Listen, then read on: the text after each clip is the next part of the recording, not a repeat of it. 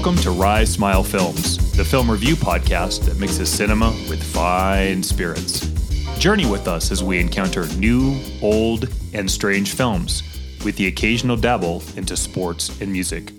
Proceed with caution, as these podcasts feature spoilers and some mature language. This is Matt. And this is Jesse. Today on tap, we have Terminator 2 Judgment Day, starring Arnold Schwarzenegger, Linda Hamilton, Robert Patrick, and introducing Edward Furlong. Wow. Written, written by James Cameron and William Wisher, and directed by James Cameron. Welcome back to Rise Smile Films. It's time to continue on with our Summer Box Office Hall of Fame Part 3 cast. Uh, we've been having a lot of fun with this and talking about the Turtles and Indy again. And here we're actually harkening back to a film that we started way back earlier in the Rise Smile days with the first Terminator. And here's its inevitable sequel, T2 Judgment Day from 1991. Do you remember seeing this when it, when it came out? Yeah, let me tell you the story. I got my wisdom teeth pulled that weekend. Okay. So it came out on a Friday, and I got my wisdom teeth pulled on that Friday, and got home. The anesthesia wore off, and I was in a state of absolute misery. Mm. But I had to see that film that day, so I shined it on and went to the theater with my mouth as about as big as a chipmunk, filled with acorns, and made it through the movie and enjoyed it. And I guess it was a distraction for a couple hours, and then I went home and popped several pain pills. Trooper, I would never do. I was so loopy when Yeah. I got my wisdom teeth out that it was I was just out of commish. fortunate enough to do it early in the morning, so it had worn Oh, off good. by a seven o'clock showing. But I went with my two of my buddies, Yeah. and you know the God, how old were you in that came out? Three? You're too young to even remember, three? but every other video on MTV was um, "You Could Be Mine," Mm. and I remember watching that and trying to decode every moment in that video that was sort of an additional trailer to the film let's be honest about it and uh, by the time it came the hype train was in full effect and gladly uh, we weren't disappointed when we left so Excellent. Well, this is going to be. how a- about you this is where did you see it rental i'm sure Oh, when did I see it? Uh, I was actually with one of my buddies. Is when we we went through like a heavy, heavy Schwarzenegger kick, and I think I've told you about that box set of his that I had Yeah. that had Commando, Running Man, Total Recall, and Predator, and it was around that time. And then we I was just watching them all, and finally got around to seeing that one.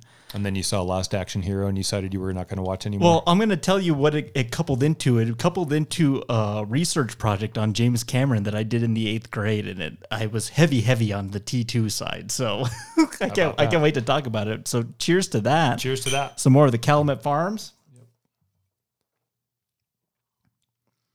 This one's pretty good. I've already stated how much of a favorite this one is for me. get vanilla or do you get um, caramel at the beginning Vanilla. i get that too a little bit of at the very back end a little leather Mm, yeah. Okay. but not pancake batter So stupid. Such an inside joke. You shouldn't. That's day seven of podcast school. I heard tell- you're not supposed to do that. Is tell inside jokes because the rest of your audience doesn't get it. Well, it's for me to laugh, and then they can just laugh laugh at me. They hear the joyous laughter emitting from your sweet face. Well, let's get this started with our flight question.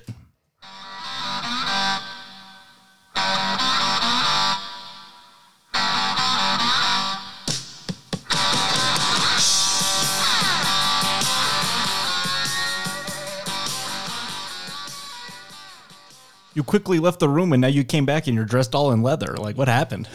It's a good thing he didn't walk into uh, Babies R Us or somewhere like that, huh? yeah. Excellent. Matt, hit us with the flight question. When you text me this question, I was like, this is one of the best questions you've ever asked. And it's a question that this film absolutely ponders by how they're going to portray Arnold this time around. And hit us with it. so, in honor of the T800, Yeah. What I was looking for is the best. What would you say? Transfer of bad guy to good guy in a latter entry in film, but it could be fiction if you wanted to go that way. So, as Arnold going to become the champion of Mr. Eddie Furlong, mm-hmm. John Connor, in mm-hmm. this film, I thought not by any rankings, but just by personal choice, what are your top three favorite bad guy becoming good guys in popular fiction? Excellent. We'll start at number three. I'll go 1st Uh, you're actually wearing the shirt right now, Matt. It's Apollo Creed. Yeah. Uh, I, I saw I, if you go back and listen to the Rocky cast when we did that, but I saw those films all out of order. I'm pretty sure it was four, one, two. So I knew he had turned at some point, but I didn't know when. And I didn't know how. And when I finally get to see it in part three, I could never have believed that that character would ever champion for the goodwill of Rocky Balboa and help him get over the hump, the eye of the tiger, and what a what a turn it is for to see enemies become friends. Uh, it's it works so well in that in that series. So that's all I'll say about that. Go a long way to have them running through the waves together and hugging and not want to choke yourself to death on cotton candy. Getting uh, getting all glistening in the in the water there. Yep. God bless baby oil. All right. What's your number three? Number three Yeah. is Mr. Montgomery Monty Brogan from the 25th Hour. Nice. So it's a little bit different because this isn't um, in a latter entry, but it's in the latter half of this entry. And because there's almost a post credit scene to this, I kind of cheated and used it. I don't know. That's okay. So uh, I've seen the 25th Hour, I sure have. one Yeah. of my all time favorite movies. really good. Yeah. Uh, I don't want to give too much away because I would like people someday to see that, Is that your favorite Spike Lee movie? by a mile. Okay. And there's a lot of re- lot there's of- a lot of Spike Lee that I really A like. lot of really good Spike Lee movies. I love Jungle Fever. I love Mo Better Blues. Um, but that's my number one. awesome. So Montgomery Brogan is the drug dealer who has one last night before they're going to put him away, and it's a story of what happens with Barry Pepper and Philip Seymour Hoffman, aptly coupled by Rosario Dawson and um, Rogue. What the hell's her name? True Blood chick, um, Anna- Anna Paquin. Yep. Man, it's good. We'll do Such we'll- a good We'll do that one one of these days. All right, I'm gonna hold you to that. Okay. All right. Number two for me, uh, from the Harry Potter franchise, I got to go Severus Snape. Uh, primarily because he's just such a bastard the whole film or the whole series, and you really don't know why until the final entry when he's like bit the bullet, and you're like, how redeemable can this guy be? Because I hadn't read the books when I saw the films, so when I'm seeing the films, I'm seeing it like for the first time. And when he killed Dumbledore, there's like, he's like, yeah, how could someone come back from this? And you find out all the whys in the next one. And it's such a redeeming arc for a character that you've essentially hated up until that moment. Like, what have you liked about him until that revelation? And I think it's masterfully done because 80% of it, in my opinion, because Alan Rickman is so incredible as that So character. good. So when he's dying there and telling him all the truth and how he really cared about him, it is quite emotional. So that's my number two. Such a fantastic character study, Mr. Severus Snape. Yep. If you want to just approach it from the angle of tragedy, there's plenty there. If you want to approach it from the angle of misunderstood, Yeah.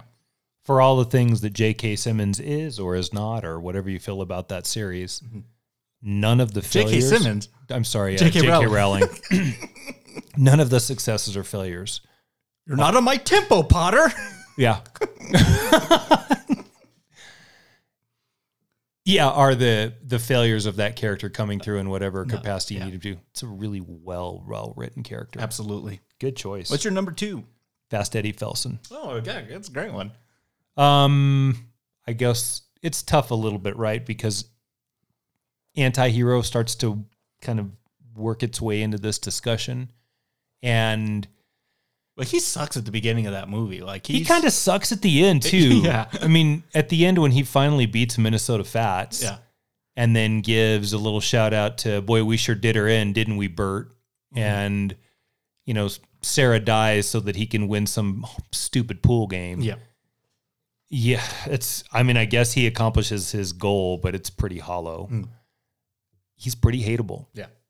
and by the time we finish the color of money, that hateable has turned into a little bit aged and maybe naive, and that the edges of hustle have been rounded pretty dramatically to where he's pretty soft Mhm. and chumpishly gets strung along by Mr. Tom Cruise and Mary Elizabeth Mastrantonio. Don't forget Eric Clapton. Never, I never will. Two, Eric- two Eric Clapton. Um, A question for you because Yeah. it's a film you really like and talk about it and bring it up a lot. Um, Mm-hmm. uh, it's one of your favorites. Do you think they could have ever done, apart from the color of money, could have done more with that character? oh in, man, yeah. in other films?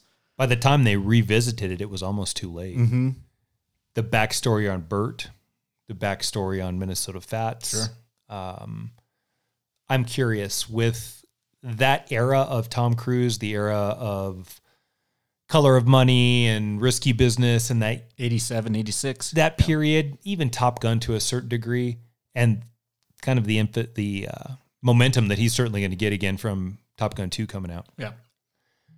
Which I want to see. Well, I'll be there opening night. Yeah. And I didn't even really care for the first one, but Yeah, go um, go listen to our episode on that. yeah. if there's some traction in that. yeah, I think there is. he's pretty he's pretty gettable these days. He's still in demand, but not the same way. Uh, they obviously wouldn't have Paul Newman in there anymore, but, but there's stories left there. A lot. There's a lot of meat on that bone. Okay. John Turturro's a part of that too. Sure. Um, at the very beginning, that John Turturro's Eddie's racehorse, who just gets smoked by Vincent. I need to see that one again. Color of Money. I've seen The Hustler quite a few times, like you have, but I haven't seen that one nearly as much. Maybe only once or twice. We might just need to sit down and just do maybe like a really small cask with both of those. Yeah. it'd be worth it. We obviously we're going to do the Hustler someday because I bring it up every second episode. Absolutely. But okay, so that's my number two. What's your number one? You know my number one. I do. It's one of my favorite franchises of all time, and I want to partly because of the longevity of it all. Is The Xenomorph never becomes a good guy, Jesse. Nor does Michael Myers. never. It's Godzilla. Yeah. Uh, to start out in Godzilla 54 is just such a crazy metaphor for the nuclear bomb, the atom- atomic energy, and the villain for quite a bit of that franchise up until I think uh, Ghidorah, the three-headed monster, was the that's so you're five, six movies in already, and now we're gonna be like, well, he's kind of the good guy now, and he's he's the one that can squash the alien evil. Carry that all the way until now, and he's been a villain a couple times since then, but mostly the good guy. Uh, it's partly the reason why I think they've made so many is because he he's been able to play both sides of it and be something that someone will wear on their t-shirt proud as being like so so heroic. So mm-hmm. that's my number one. Good choice. Yeah. I kind of knew you were going to go there. Mm-hmm. I had that or one other one, but you went with that other one. Well, you already took my number one. It is Mr. Apollo Creed. That's why I wore the shirt today. Because it's such a good one. Yes. He's terrific. Mm-hmm. And um, if the legacy of Apollo Creed was ever in doubt, then look no further at where that franchise is today. And I think that says it all. He does a great job in an era that wasn't quite as gregarious as boxing might be today mm-hmm. of coming across as ultra bar- ultra brash, shucking and jiving, louder than life. And if you go to 3 mm-hmm. now I know we're not talking about or four. I'm sorry. The way that he comes into the ring with Drago, he kind of has it coming. I mean, I mean, it's hard to say, but Yeah. He's kind of acting like an asshole. That's why I was thinking about three a lot because it, it is so egotistical with him. And for a brief, fleeting moment, he's able to put that away to help Rocky out get back on track. And I think that's what makes that turn so brilliant. when we strip away the gr- glam and the glitz and the red, white, and blue trunks, and we just get back to where he was training in the middle of that dusty, dank, dirty, mm-hmm. one light gym, His roots. Yeah. then you start to see how this man or that character was carved from hard times and harder foes. Yep. And I think it's a really telling moment because where Creed in the Rocky franchise used his braggadocio to sharpen his sword, what ends up happening to Rocky is the finer things in life dull his. I think the sword sharpener for Creed through one, two, and I guess three is to a certain degree, and even four a little bit, mm-hmm. is hubris. If you say it, you've got to back it up because in those early lean years in the gym that is filled with the likes that we see in Rocky 3 where he retrains Rocky, mm-hmm. every one of those guys is out for blood and that might be all that you have. Sure. So talk a big game and you better back it up and it also solidifies what a great champion he was. And all of those traits through 1 and 2 are kind of hateable. Oh, yeah. No, how- you don't like him. You don't root for him. You want to see him lose. And then in 3, mm-hmm. we strip all that away and we get down to what Creed is mm-hmm. and it's we're going to swim and we're going to sprint and we're going to work on your feet and we're going to teach you the sweet science and the art inside the squared circle of boxing. Awesome. How to be a few a good pugilist and you know what Creed's a great teacher. Yeah.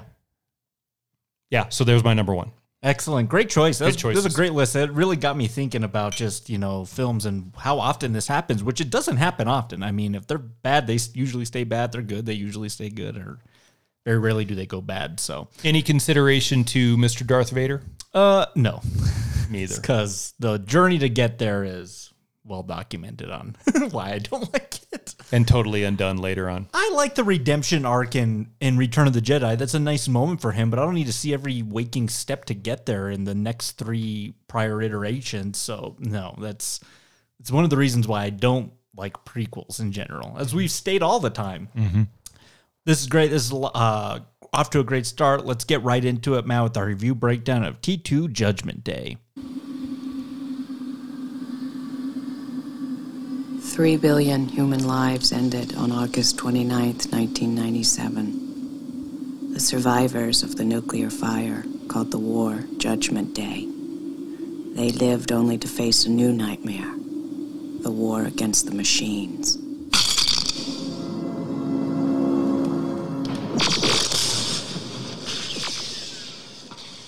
First things first, let's start with the first thing we see. Oh, let me ask you a question, then I'll, I'll say that. Which version of the movie did you watch? Uh, did you watch the theatrical, the director's cut, or the extended edition? And the way I'll ask you that was there a flashback scene of Michael Biehn in the uh, in the insane asylum? No. Okay, so you watched the theatrical. I did too. Yeah. Okay, so there's there's three different versions. It's mostly just kind of padding to enhance some of the scenes, um, but I find that this version, the theatrical, is probably the best one to watch. Um, I didn't know if I've ever seen those other two until you just said that. Uh, so They sometimes show them on TV, but uh, it's one director's cut I actually don't really need. it. This is the one to watch. So, alrighty. First thing we see, Matt, it's one of our favorite things Carolco Pictures. Vajna. yeah. Can I tell you real quickly how like this all came to be? Because uh, I have a lot of notes today about just the production of this film because it's very well documented. But they wanted to do a sequel pretty soon after the first one. It was kind of a quiet hit when it came out, not a huge hit, but you know people talked about it. They they enjoyed it. But what they the ambition of what Cameron wanted to do, like the technology wouldn't be able to meet his like vision. And then Hemdale Productions, which helped self finance, kind of an indie company, made the first one, and they were like in a legal lockout of the rights to this thing. So Schwarzenegger actually went to Mario Kassar and said, "Hey, like this is the franchise I've been telling about. You need to go pony up and purchase this thing so we can make this film." So Kassar went and for five million purchased the rights to the Terminator franchise, and they were able to make this movie. And oh, you'll see how much money they made off of this one. It's it was a very lucrative investment. Yeah, I was going to say that's a really well spent $5 million. So between like uh, like the the, the when Paul Verhoeven swung and knocked it out of the park, and Cameron doing stuff with Carolco, like this company at this time is just on, On fire. fire. absolute fire. How they demise, we've talked about many times, is just remarkable to me. On fire, mm-hmm. only to be undone mm-hmm. by a musical about pirates. And I mm-hmm. don't mean of Penzance. Yeah. I know. if Cutthroat Island goes the way of the dinosaurs and any of the other films that we talked about, I felt that were a lot of that mm-hmm. best films that never made in that shot a year ago. Crusade. Yep. Any of those. Mm-hmm. Maybe things are a lot different. Probably they might still be churning along, but They might be. their days are numbered when this film comes out. Mm-hmm. This opening scene is something that's always really stuck with me. I mean, you kind of just cut to like modern day Los Angeles and then to 20, 2029. Yeah, we're almost there, Matt. Yikes. uh, and it's just a wasteland. And that sound clip I played, what an amazing introduction to the Terminator, which was essentially almost stop motion animation last time out. And now you got a full functional thing and it looks badass. And the flying machines, the machinery, this war that's been talked about and just studied in the last entry looks incredible. I un- I understand why they wanted to eventually get there with Salvation, make a movie about that because it looks cool. Mm-hmm. The lasers, the machines, the tanks that are just rolling over skulls. Like it's just it's just a, a road of skulls that have been wiped out by the nuclear fire. Like, what do you think of this opening? It's, I think it's a great tone setter for how different this one's going to be compared to the last one. I think the first thing that Cameron's going to do is show off his technology chops and what lengths we've gone since the previous entry. So 84 to 91, right? Yep. That's not that long. Uh, seven years, yeah. And, you know, as a guy who has spared no expense in extolling his own virtues with uh, Pandora and the lengths that he went in to build that, for all of the hype that that is story wise and doesn't deliver, but does deliver visually, I don't think this gets nearly enough praise. And I think the first part is him saying, Remember Clay and stop animation? Yeah, that's all gone. Mm-hmm. Check this out. And it does sort of make you sit back in your seat and go, compared to the first, wow. Espe- especially, well, now we're a little kind of desensitized to, to it because it's gotten better. You know, things like Thanos and you know these uh, Caesar and Planet of the Apes, like it's it looks incredible now. Yeah, sinker ball, meet the split finger all of a sudden, right? We have elevated it big time. But here, like in its infancy, like we can kind of see like where the effects look like. But in '91, this must have just been like, how? Whoa, my God! How did they do that? Like, how did they like create some of these things? Like, I think that's part of the magic of this film. And it's almost an appetizer because it's setting you for what's going to come, which is the T1000, and mm. that's even cooler. Well, let's get to let's get to the arrival of the Terminators. So we preface kind of like with a speech that's been told us in the last film that John Connor's the leader of this resistance, and they tried once, they're going to try again, but when he's an, a, a boy, and it's just a matter of which one gets to him first. So, Matt, in the trailers leading up to this and all the kind of stuff you're reading about this film, was it pretty well forecasted that Arnold was going to be the good one this time? Yes. Okay. It's just it's just interesting. I always wondered if that was like going to be a huge shock. Then you kind of wait for that moment in the mall alleyway, wherever they are there, like when you finally see which one's going to turn, which one's going to be bad. But I think it's refreshing to see Arnold as kind of the good guy this time because he played the bad guy so well in the last one. That was one of my favorite parts about it, and his shaved eyebrows. Uh, when he rolls up to this bar, and then just like everyone's like freaking out, this naked man, this and that, and I need your clothes, your boots, and your motorcycle. and just destroys all these people. Just like like you you see that he hasn't lost anything in the killing instinct but he's the protector this time. And the reason i know tonally that this is going to be different is the sound that i played earlier was the george thorogood the bad to the bone we're a little bit more tongue-in-cheek with how we're presenting the characters. Like the last time out it was a lot of dun dun dun dun dun dun. It was all this low droning music, and it was like we talked a lot about it being a slasher film, almost like a horror film slasher. Yeah. Not this time. No. This is kind of a pure action vehicle, and I'm okay with that. I think we're seeing a formula that Cameron's really good at, right? Mm-hmm. And that might be the reimagining in the sequel of the previously established horror concept. Don't you think more people should go to go to work on that idea? Why Yes. redo the same film again and reinvent it as another genre, but within the same universe? I mean, no one says you can't do that. As much as we lamented over Nightmare 2, and this is way below anything James Cameron would ever put his hand on as far as the Nightmare franchise, I mm-hmm. guess. Mm-hmm. If you think about Freddy, there's plenty of action space for a character like Freddy. Like take the xenomorph and its killing abilities and the razor like attack capabilities that it presents, and then the muscular, sort of bipedal humanistic nature of the T1000 to T800, whatever you want to go. Mm-hmm. It was seemed like it was right there. Why he didn't do that doesn't really matter. What I'm saying is to your to the larger point is mm-hmm. there's a lot of second entries That suck. that suck that should go to school on you can still make enough scare, but if it's not scary because you've already presented the character, maybe the way to go is to smash it up a little bit. sure. And to him, hallelujah, He's done it twice. really well. twice really well. Can make the case maybe better than the original in both. I'm gonna yeah, I'm gonna I'll talk a little bit about that other film that we're alluding to a little bit later. But uh the T one thousand, Robert Patrick, uh, as a kid when I saw this, like he he terrified me. Like his steel and maybe because he was slender than Arnold. Like he's a kind of a skinny guy, but when he gets gives a furlong chase on the dirt bike, I was like, I was like, he could run anyone down. I mean, and he nothing is gonna tire him out because he's a machine. What a great uh, antagonist for this. That's like his motivations are so pure and simple. It was like I just got to kill John Connor. I'm gonna find him. I'm gonna kill him. Anyone who gets in my way is also dying. Uh, and then his advantages this time out are many. Like Arnold is at such a disadvantage fighting this thing, even though he's bigger than it. Slower. Mhm. And as crazy as this sounds, because in the first film, the T 800 seemed indestructible, a lot more destructible than this gelatinous piece of metal that can shape and move through anything it wants. Mm-hmm. I'll never forget the guy that I used to work with at the job I had at this time. The dude's name was PJ. Mm. And for some reason, he loved the Terminator franchise, but he refused to pay full ticket price to see it. So he was going to wait for the dollar film. So oh.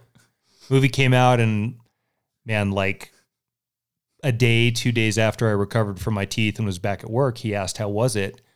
And the question that he asked is, How do you destroy a piece of liquid metal? Which is the quintessential question for a lot of us. Mm-hmm.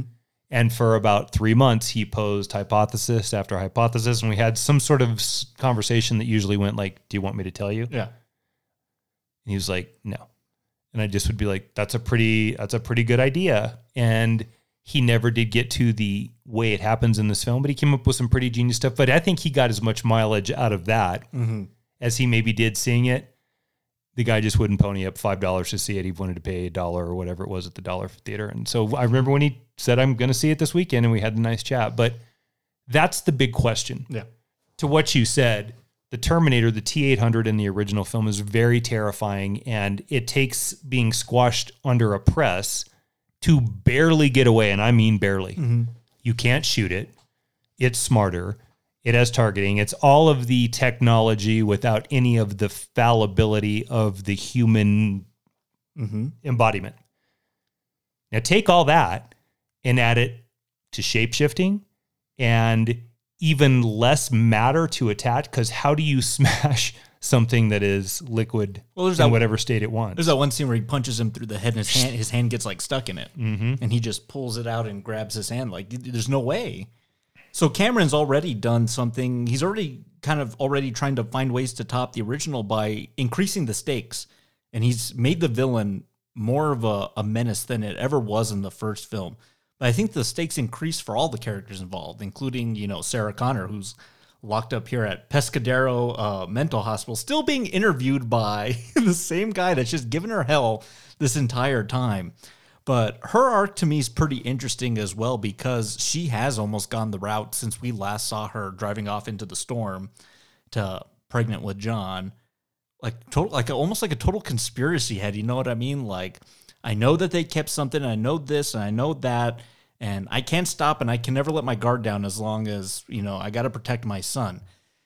And so that's admirable too, you know, uh, for her to start out in the last one as a waitress mm-hmm. to go from that to her revelations to now this to now trying to like I'm I got to see my son. I need to protect my son at all costs to the point where they have a moment later in the back of the car when she's almost like it was stupid of you to come for me because you do you realize how important you are? Like it's almost like gee, thanks mom. Like we came to save you and it's almost like you shouldn't have done that. Like how dare you do something like that? So she's going to have to go through a whole thing and she's gotten a lot more badass doing those, chin ups there in her room, just trying to find a way to get out of here because she's no good use in here. She needs to be out there to help her son. I remember when the doctor showed up outside her door. Mm-hmm. She finishes those pull ups and she turns around and she says, Doctor, whatever the hell his name mm-hmm. is. And her bangs are down over her eyes and she just looks feral. That's the only way I can describe her as feral. She's chiseled. Uh, they did an amazing job with her and her physique in the gym to give her the warrior like look that's not the soft, pretty waitress we saw in the first one. You, and when she said, What's that doctor's name? I'll look it up. whatever his name is, Dr. So and so. And you can see the anger behind her. But what you get in that moment also, and it's going to play out just a moment, is she's trying really hard to prove to him that she's back to some state of sanity. Silberman. Dr. Silberman. I'm trying to prove desperately to Dr. Silberman that I'm back to my feet on the ground and I'm not this wild, crazy thing that you think I am. And let me prove it to you. And then, man, when we get the footage of her just screaming and losing it, and she's smoking that cigarette, you can almost see her hand trembling as she's mm-hmm. watching it. Of course, he's going to deny her. She goes into pleading. You have to let me see my son. Please. Please. He's in great danger. He's naked without me. If I could just make a phone call. Afraid not. Not for a while. I don't see any choice but to recommend to the review board that you stay here for another six months.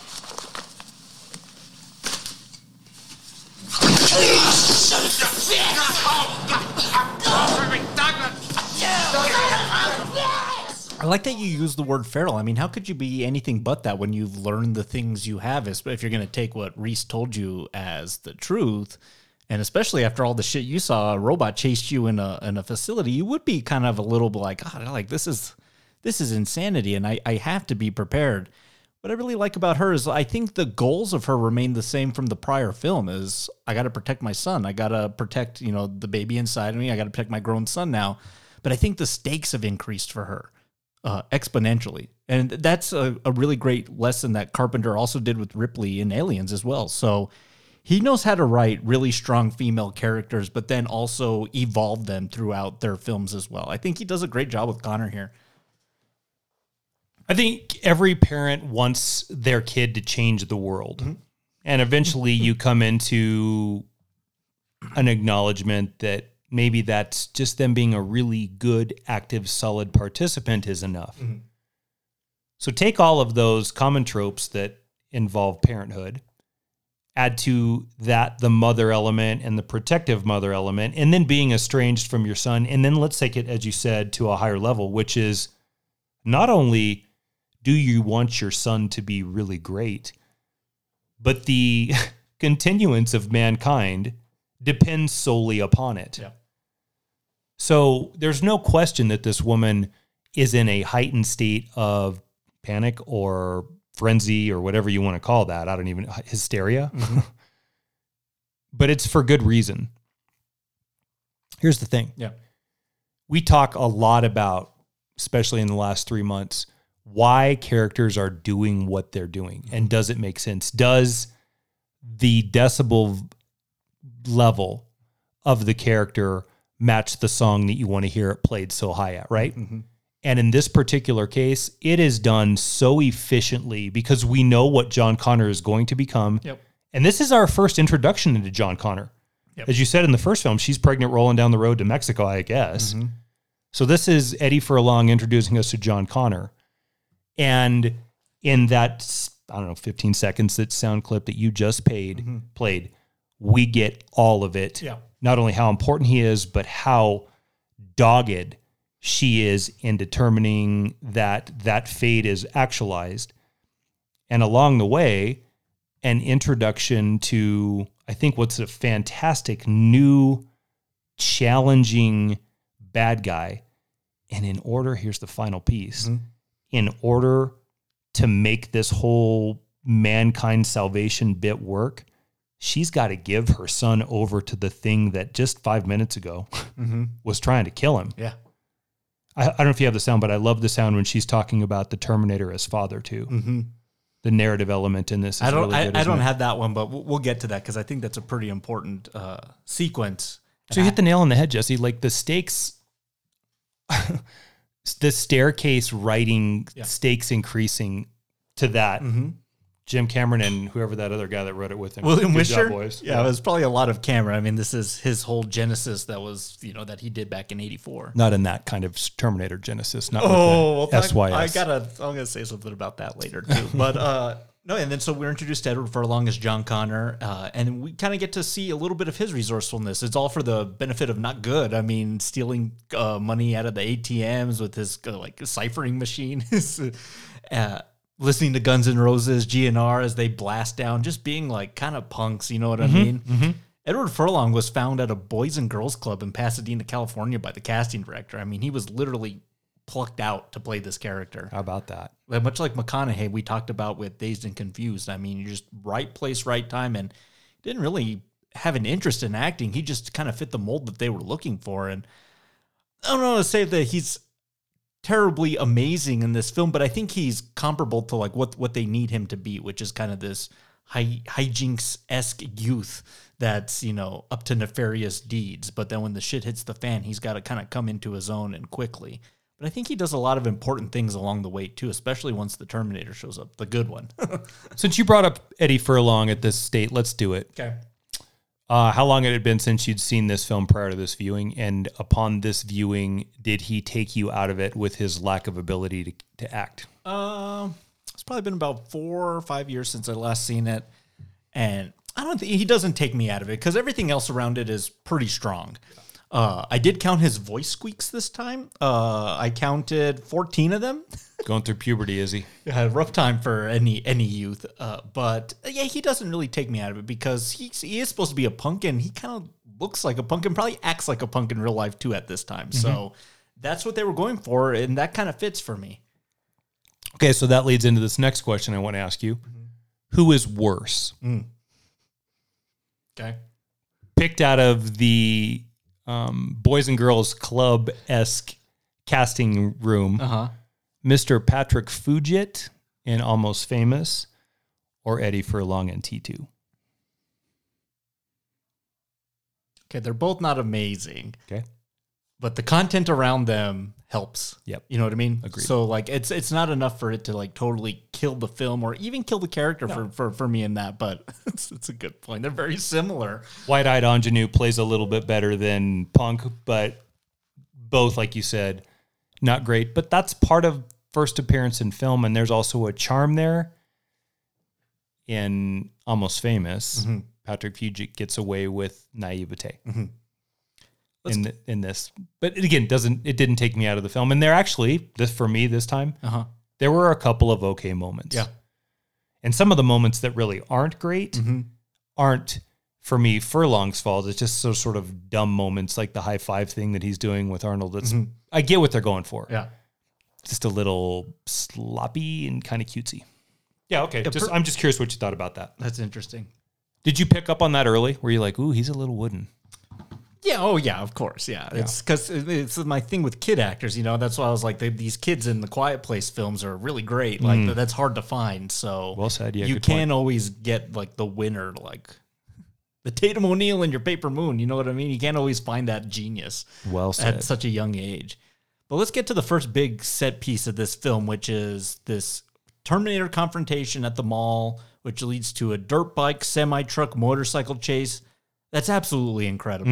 Uh, this is the first time we see that he has these liquid properties when he shoots him. He's got all these blobs on him, and then they just go away. He heals himself back to his regular form.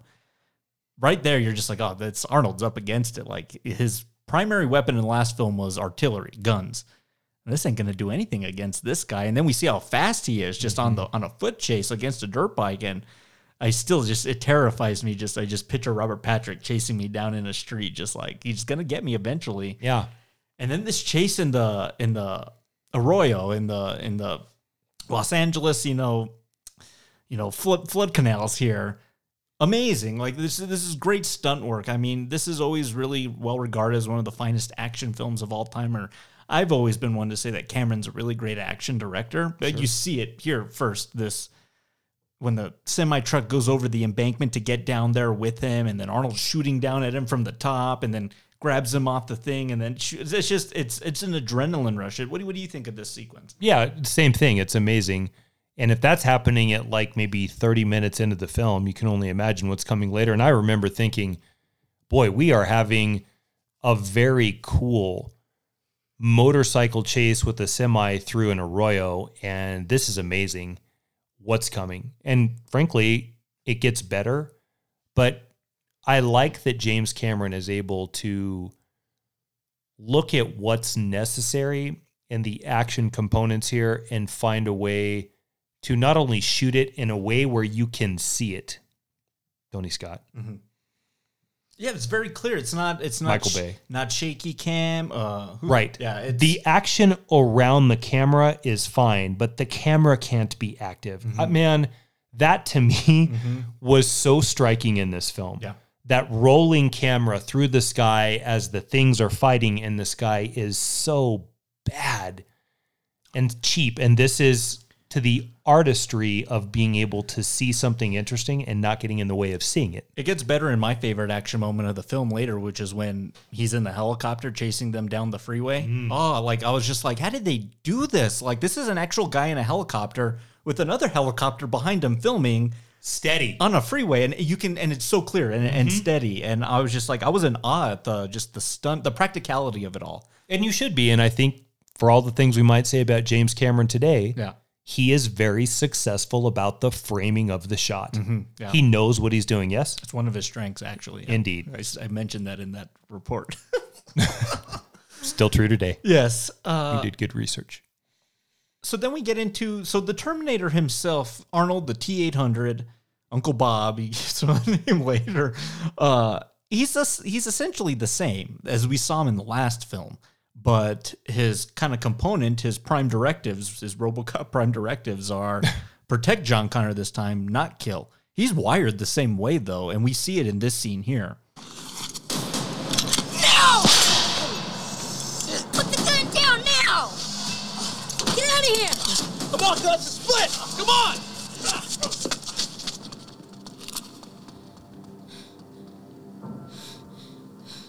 Jesus, you're gonna kill that guy!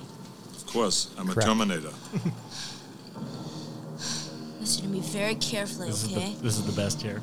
You're not a Terminator anymore, alright? You got that?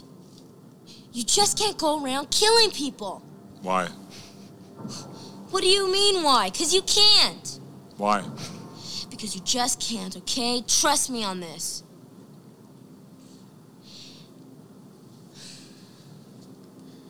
Look, I'm gonna go get my mom, and I order you to help me. He should have said, why? Almost like a child, you know what I mean? Very childlike in his intellect, but his prowess in killing is off the charts.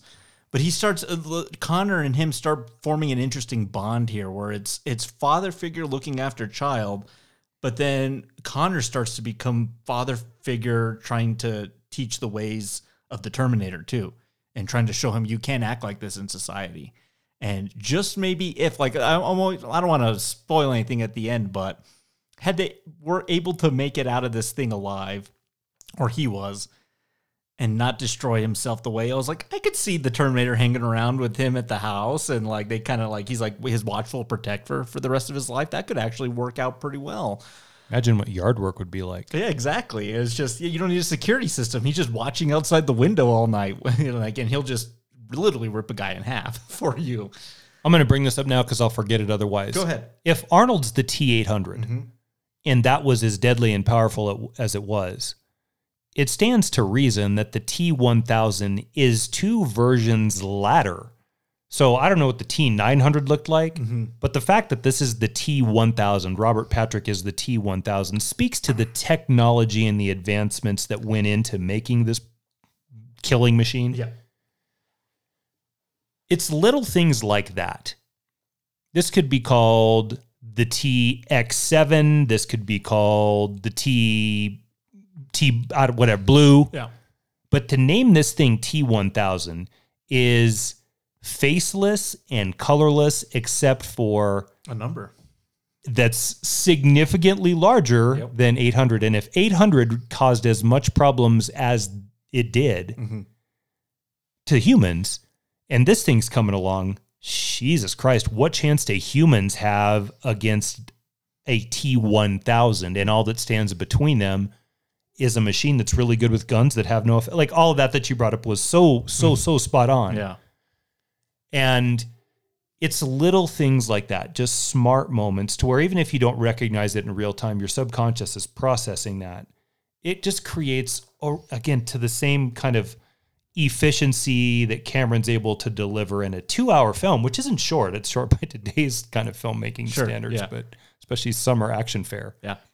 But it's that kind of little efficient moments that work. And then right to this point, Mm-hmm. I forbid you from killing. And now you're going to help me go rescue my mom. John Connor is in charge, and Jesus Christ, look out. Yeah. Haha, JC, John Connor, Jesus Christ, right? Yeah. He has no idea what he's doing. And this thing is coming to kill him. And his number one goal isn't to run until he grows up, it's to go rescue mom. Okay, so let me get take that one step further. Yeah. If you're running for your life, Jesse, Mm-hmm.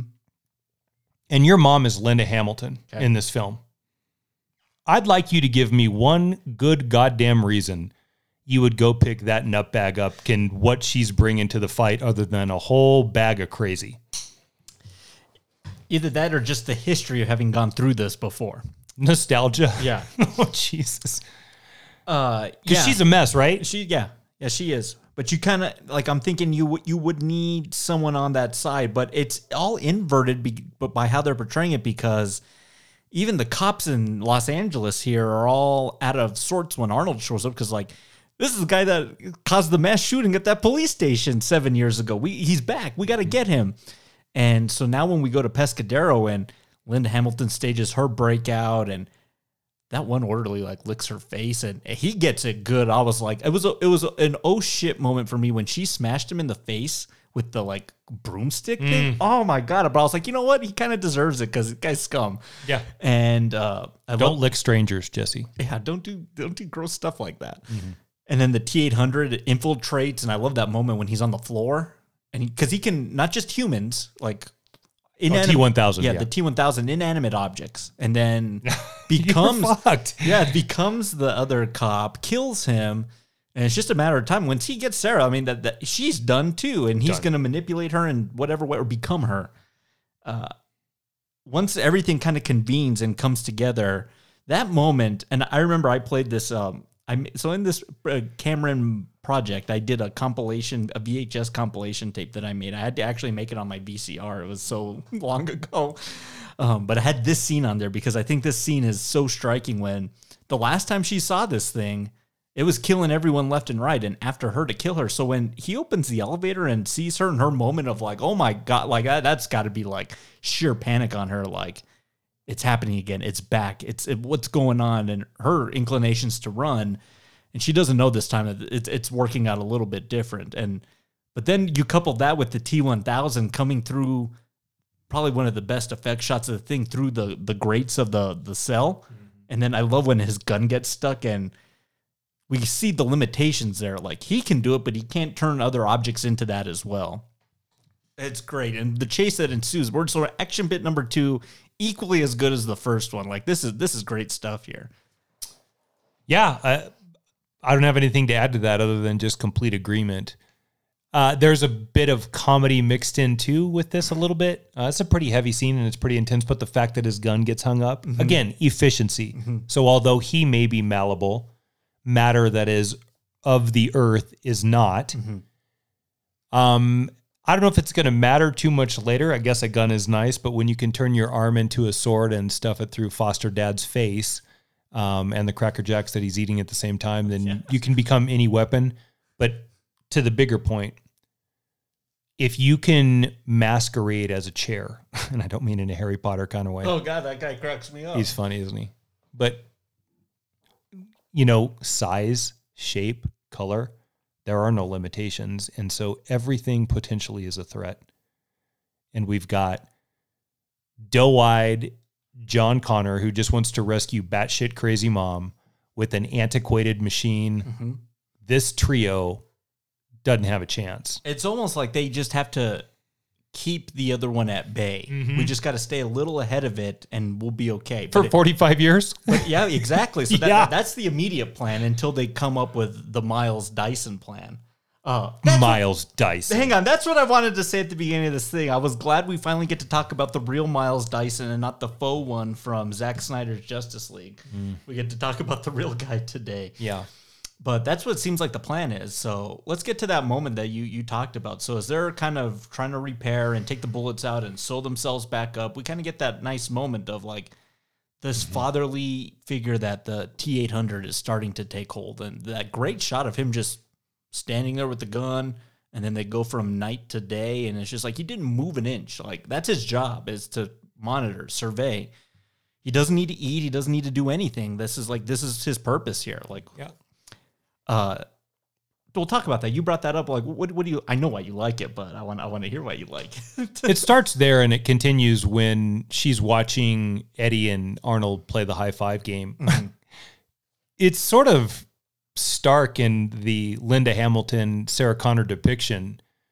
When we get a lot of that in film, it's watching him have the catch in the backyard with my son made me think of blah, you know, and like instead, Lynn, it's a little bit later post the Guardian, Guardian Arnold at the window through day and night bit.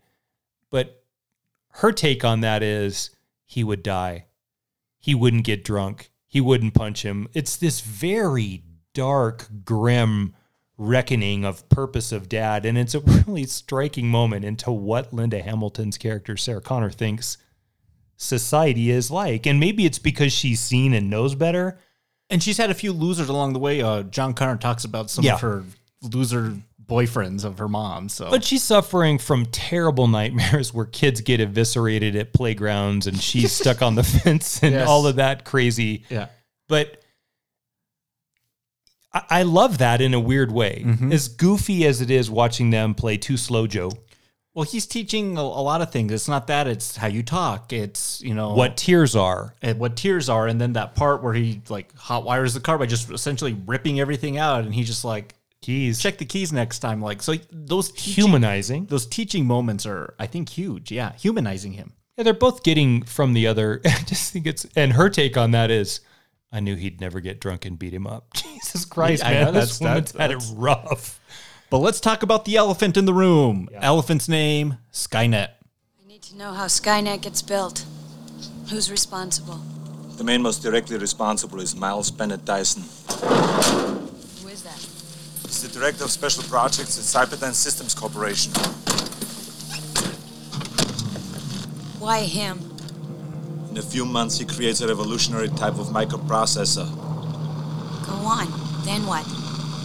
In three years, Cyberdyne will become the largest supplier of military computer systems. All stealth bombers are upgraded with Cyberdyne computers, becoming fully unmanned. Afterwards, they fly with a perfect operational record. The Skynet funding bill is passed. The system goes online on August 4th, 1997. Human decisions are removed from strategic defense. Skynet begins to learn at a geometric rate. It becomes self-aware at 2:14 a.m. Eastern Time, August 29th. In a panic, they try to pull the plug. Skynet fights back. Yes, it launches its missiles against the targets in Russia. Why attack Russia? Aren't they our friends now? Because Skynet knows that the Russian counterattack will eliminate its enemies over here. Jesus. So, We get it. Uh, We get but I think I think important too. But like, it's like we're not we're never gonna like get there there with that. But that's like the underlying threat of this is what's gonna happen to the world. And I still think one of the biggest misses from the last film was that deleted scene of the factory, the end chase is Cyberdyne headquarters. Like, so them finding the chip and then the arm that's there. I can't believe they took that out. You know what I mean? Yes. Oh God, that kills me because we see Miles Dyson later. They got to go check it out for special projects and whatnot, and they kept this thing and that they found and do the research, and it's the most advanced kind of system that they've ever encountered. And he's going to do ungodly, un- unbeknownst to himself. I bet uh, Miles seems like he has some good intentions to what he wants to do, but creates the end of mankind as they tell him later, pretty much. Okay, so here's my fan theory of the Terminator because we play fast and loose here with the time travel and the chicken or the egg concept and when these things happen. So, Matt, this is this is uh, what do you think of this? Because we are in this space now where Edward Furlong is teaching the Terminator how to do all these things, how to talk, how to walk the walk and not kill or this and that and this technology has the capacity to learn. In this version of the timeline, are we are they creating Skynet these two with their interactions? Are is he teaching the Terminator how to become self-aware with memories or not memories but like actions and reactions? And that might just be me just like having a geek moment, but whether that happens because I thought of you because the AI. self the self-sentient mm-hmm. AI just like makes you vomit. And Not in this film, though. yeah, they handle it. It's not as ham-fisted as other films do it. But mm-hmm. I was watching it and I was like, I wonder if they're just actions, unbeknownst to themselves, are actually helping this technology become more advanced. They're creating the ultimate weapon later down the line. The difference between the machines mm-hmm. of Cyberdyne slash Skynet and mankind is not intellect or ambition. It's the humanistic traits that mankind has been cursed with. Brought it up earlier. When Arnold says, What's wrong with your eyes or why are your eyes doing that? And we start to decode what tears are. And then John Connor and his not great, but fit, explains it as such. Like we just, you know, we do it when we hurt. Mhm. And then you take your theory Mhm. with what's going to come up here in a little bit with Joe Morton and the Cyberdyne development through fucking Miles Dyson, Yeah. that bastard. I think you're onto something. Yeah. Uh, We're at least just showing the capacity of so if something's able to become aware of itself and learn and because it's just it's software is what Skynet it starts out as. if all of the T800s are carved from the same mold and from the same network or database, Yeah. Then whatever the version that we see in this film is registering and remembering would make sense through the time travel capabilities that it would be stored in the database back in the future. Whatever future, whether it's 2029 or whether it's the date that uh, Skynet gets sentient or whatever it, 97, yep. all of that is absolutely in play and i love that and there's there's the out that they could never come to with the other iterations Oh, no. whether it's genisys or salvation They mess it up completely going forward. It just gets more convoluted when it's actually fairly simple in this first two films. and it's almost inevitable for john connor because there's that lack of the fatherly presence Mm-hmm. and it only makes sense that whether that's father son or that's just friendly you get that great moment where through mankind's good nature in your fan theory Mm-hmm. Yeah. which i think is is pretty pretty sound Mhm. very sound Yeah. he's giving them the keys to the kingdom Mm-hmm. and whether it's the little boy with Klaatu in War of the Worlds, Yeah, or whether it's. Kevin Costner and the kid in A Perfect World, Mhm.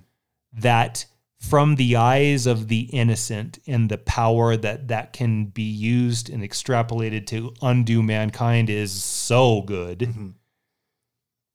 And man, if Arnold's the one as the 800 that records that, and the T800 is the one that's able to take it back Mhm. to Skynet in whatever latter date to use, I Jesse, I love it. And maybe uh, I, I can't even remember the plot. Maybe I'm taking that. Maybe they figured that out down the line, and that isn't a theory. But I've blanked. I after this film, I've blanked it all for my memory. What this franchise does. Yeah, if you were to put on Salvation or Genisys right now, I wouldn't be able to tell you what was going to happen. I just, I think I might have fallen asleep twice in Genisys. Oh God, is this the most perplexing? I'm gonna save it for my rating at the end. I got a statement on this franchise as a whole. I want I want to talk about, but.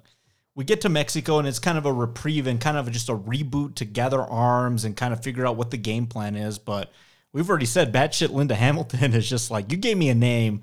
You say this guy does it. If he's out there, I'm going to go take care of it. And she has that horrific vision. And she's mm-hmm. there with little John Connor in her waitress outfit.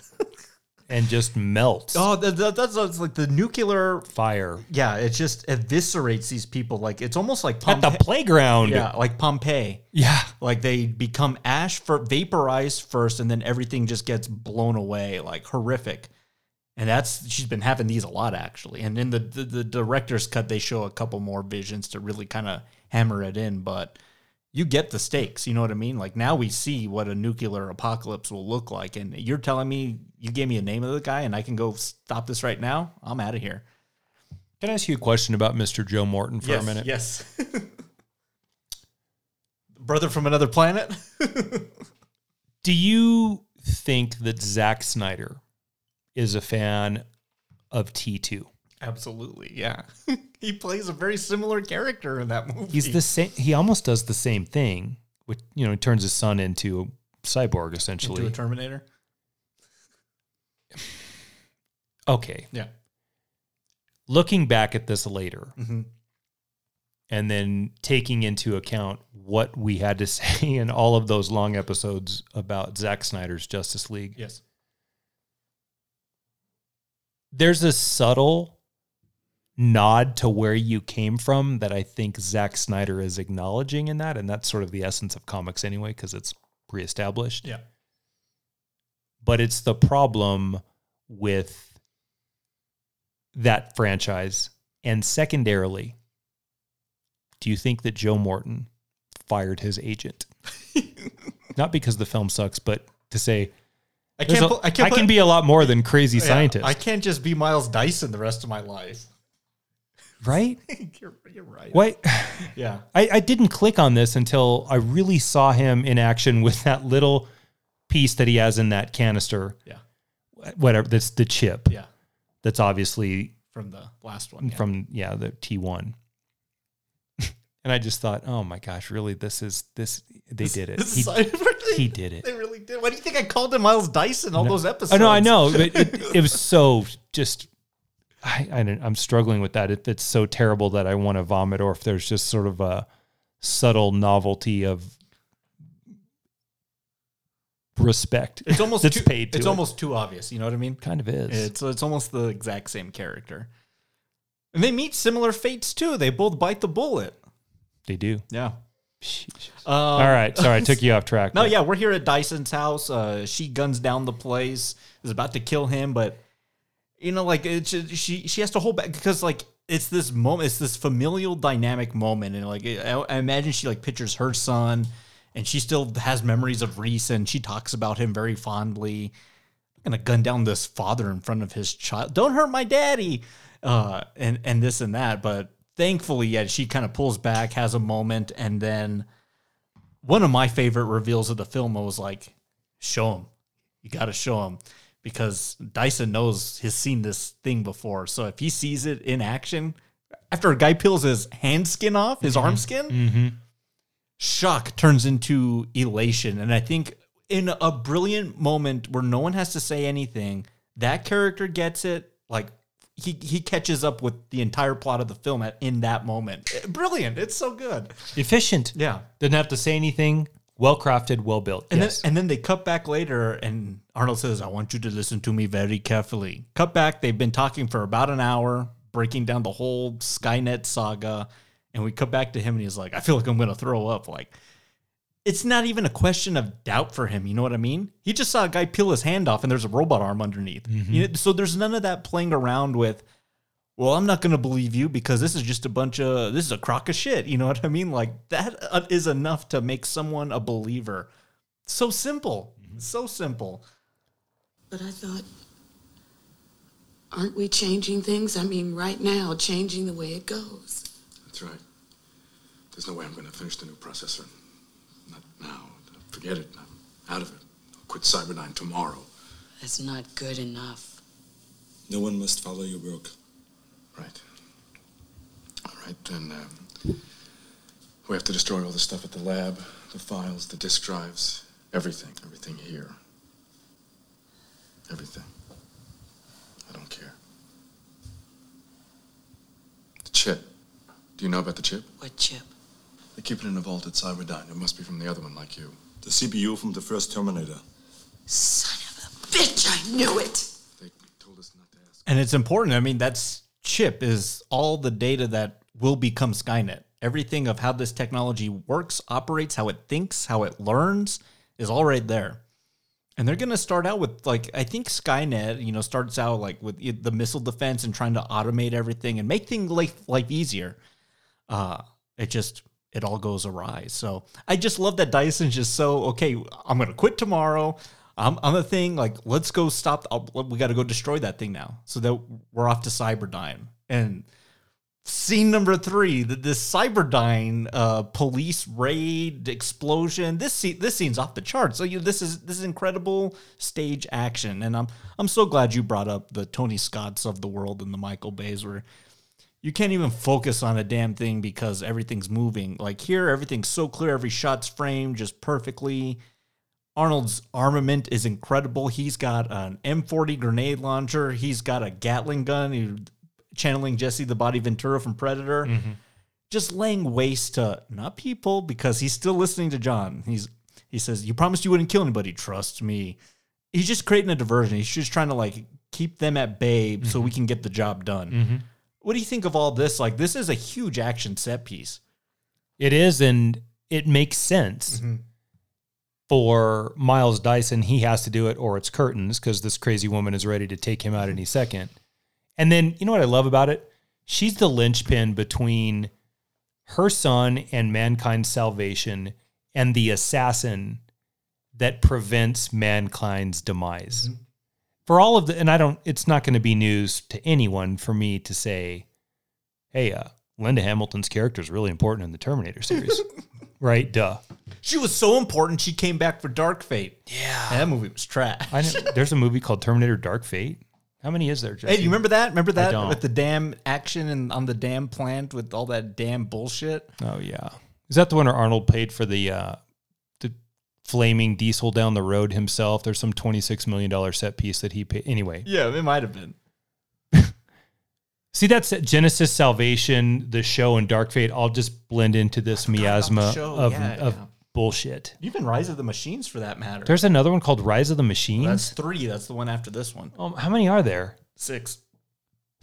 Wow. Okay, so if Linda Hamilton and Sarah Connor are the linchpin into which Miles Dyson is forced into doing what's right, and that's preventing this terrible technology from destroying the world, and also then making sure that her son rises to the champion of mankind that John Connor's later going to become, then there's an interesting dynamic when we come to know that this woman is literally put together with some duct tape and baling wire mentally.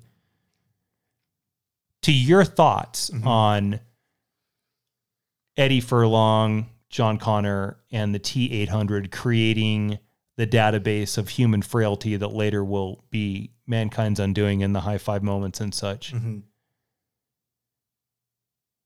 is the anger and the singular focus that she adds to this one task, no matter what happens, lack of morality, hell be damned, I'm going to just do it. It's very evident. Further that even more. Well, it's very evident in how the T1000 operates. Yep. It's the same. I have one task: kill Connor. Uh, anything that gets in my way is, you know, gonna gonna beat it. So, Connor and the T1000 are very similar in that regard too, with how they're operating. Very intense too. Linda Hamilton. About that? Yeah. I have a question for you. Did she spend some time with James Cameron as like in a couple sort of way? Yeah, and I was I actually tried to think about that uh, during this. They might have been married either after this Yeah. time. Yeah, Is that before or after after um Hurt Locker uh Kathryn Bigelow. Kathryn Bigelow. I think it's before. okay. or after no it's after i think that bigelow was the late 80s so yeah uh got this this sequence and you know that i always really like that scene too where dyson's he, he's been shot up now what a horrible night for miles dyson he's working on his computer shot in the arm learns about his fate of humanity's demise and then is going to die here at his place of employment who wants to die at their job uh, that moment of him holding that brick there, that whatever that is, it almost looks like a dumbbell. Mm-hmm. Uh, and you just see the life start to like dissipate from him, and then when it drops, and oh man, that explosion just rocks. It's just half the building is just in shreds, and I love the guy in the helicopter. Is like, we got a war zone down here. I'm like, yeah, you think? like so. So many good moments in this. You know, Arnold gets them out of there after the, the SWAT team comes in and, and uh, tear gases all of them, and he, he even gets the keys out from the the sun visor, saves them. But oh, here comes the T one thousand. He's pissed, and he's not only pissed, he has a helicopter this time. So we get on the road here. We have these two items. We just need to find a way to get rid of them permanently. So let's just hightail it out of here. But oh gosh, this this scene's just as intense as any of the other chase sequences. There's that moment where the helicopter goes underneath the underpass.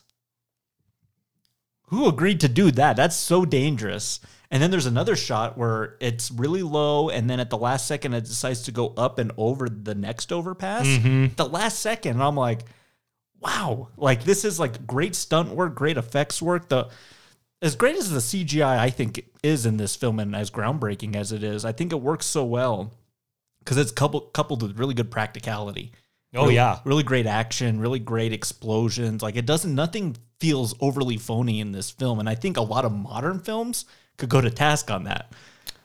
Look, man, back to the as a director deciding how the audience sees or you deciding what you want the audience to see. Again, this is another vote in the category of James Cameron pretty damn good. Keep the camera still so we can see it. And then take something with like a helicopter. And helicopter flight is not brand new in film. We've seen a million helicopters fly in film. But in a chase sequence with the car, okay, that's not even entirely new either. But through, in and out, above and below tunnels on the streets, is. And you know what I really love about it? I love the part when he spills into the windshield. Oh yeah.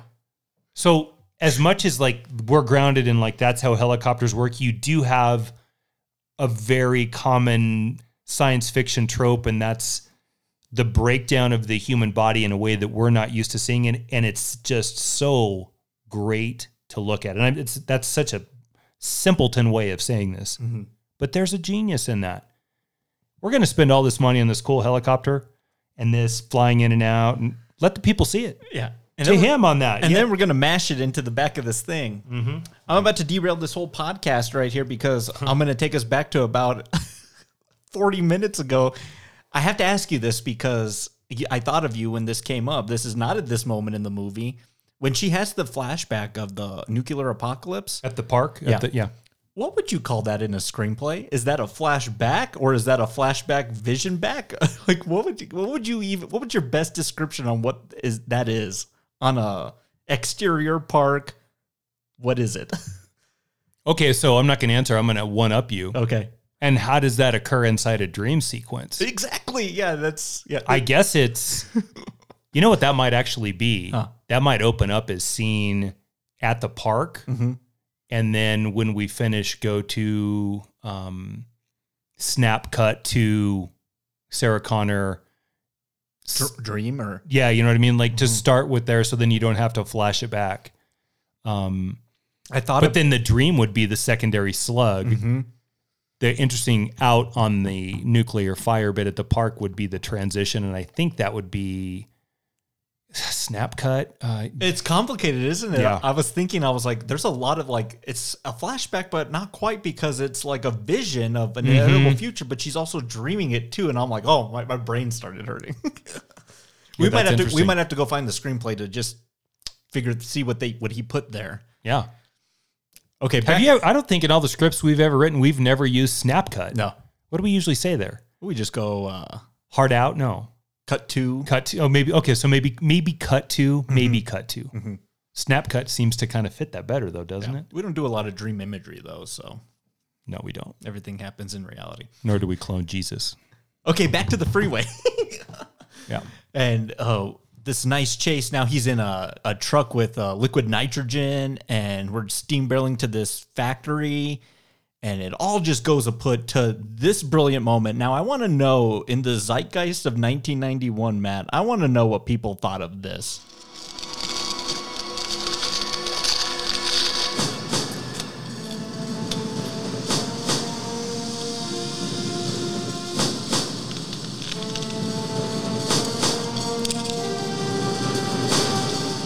Hasta la vista, baby. so cool So cool. one of his best lines of all time and the the, the effect of the t1000 f- freezing as he's walking towards him is, a, is an amazing practical effect that's just all that's stan that's, that's the stan winston crew and then when he hits him with that line that the connor queued him up with earlier on how to come up with a nice comeback he teaches him how to do comebacks Yeah. What was this line like in the 91 because this was this was kind of like a big deal right Oh, huge! And it still it became his his moniker, obviously. Um, and it got to the point to where when he said that, there was almost a raucous cheer in the audience. But as much as that, like the the technical piece, the visual piece on that, as much as that is still really cool and holds up today, imagine that being done the first time I can think of it ever. Mm-hmm. So it's still really great today. And you know why it's partly so great is everything's so heavy CGI, and we've talked about this a lot. Yep. There's no volume to CGI. Yeah. This m- somehow managed to maintain the volume. Even the chunks of ice that are on the on the ground seem to have weight and mass. Sure. Yeah. You remember that one that's in the back of the police car? Yes. That they throw and it even clangs metal on the ground. So Yeah. you feel the weight of that. Right. I wonder if it's sound. Play that again. Play that. Play that bit again.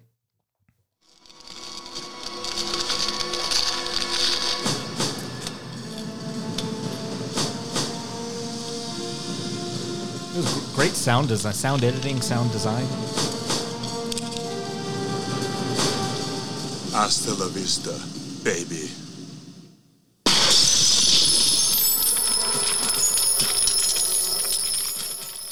Even when the ice falls right there, it sounds like silver falling on the floor. Mm-hmm.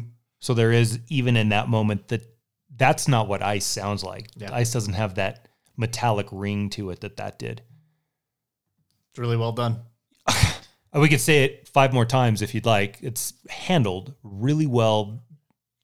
There are moments in this film that border on brilliance. There's a so now we're now we're here at the in the the, fin- the finale, and man, I got to tell you, I really like factories as set pieces in mm-hmm. film. Mm-hmm. I think they make a great you know obstacle that mm. characters have to get through. And this one's really good. This one's like a smelting plant or something. I don't know. Yeah. uh, a steel mill of sorts. Mm-hmm. And it undoes the great work Arnold just did here defeating the 1000 it melts it back into its form. So at that point you're just like Damn it. there's no cho- no chance. There's how are you going to defeat this thing? This thing is can defeat every element and we see these people kind of take their lumps now i mean arnold like gets his hand caught in like the, the turbine here has to rip his hand off and then linda hamilton gets a spike through the thing and mm. she's wounded she's already been shot too and then when the Terminator comes back and you're like, man, Robert Patrick, he's not gonna stand a chance against big burly Arnold. And he's like, man, he's doing just fine. He smashes him with that like railroad, whatever that is, and then sticks the spike through the middle of him. A very formidable foe here. Like there's moments here at the end, and I've seen this movie so many times. I'm like, I don't think they're gonna get out of this. Like the odds are stacked against them. Again, the stakes element. Yeah. Cameron's got him in the stratosphere now, mm-hmm. and it's just like, what what's gonna happen? What's gonna give? How are we gonna outsmart this thing? You brought it up earlier. Mm. When Arnold unloads in the police station or that hallway on the T one thousand, and the, the the shells of the bullets basically just create like little implosions on the mm-hmm. T one thousand. The best you could hope for, you've brought it up also, is that the T eight hundred is able to buy you some time, enough time to maybe get away. Arm ripped off, leg ripped off, crawling. You know, the T eight hundred is I don't even know how it's still functioning by the time we get to the final battle. You really do have the sense that this isn't going to end well. Like the bad guy is going to win, and most of the time, ra- well, I should speak for myself here. Rarely do I ever feel like the bad guy is going to get the better of them at the end. Mm-hmm. But I'm with you on this. This T 800 is now not even capable of buying you enough time to get out of this scenario. Yeah. And you need all the time you can get because the thing's faster than you on foot. It's faster than you on your freaking motorcycle almost on foot. Mm-hmm. So Cameron reduces the outs mm-hmm. that John Connor has and does every single time create a palpable sense of anxiety that shows a couple things. Makes you care about Eddie Furlong, which is more in his directorial purpose than me actually caring for Eddie Furlong and John Connor in this because he's just, you know, he's not great. Yeah.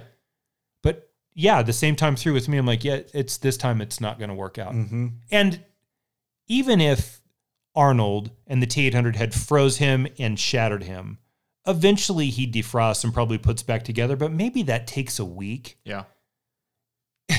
And what I always thought about in that is the thing.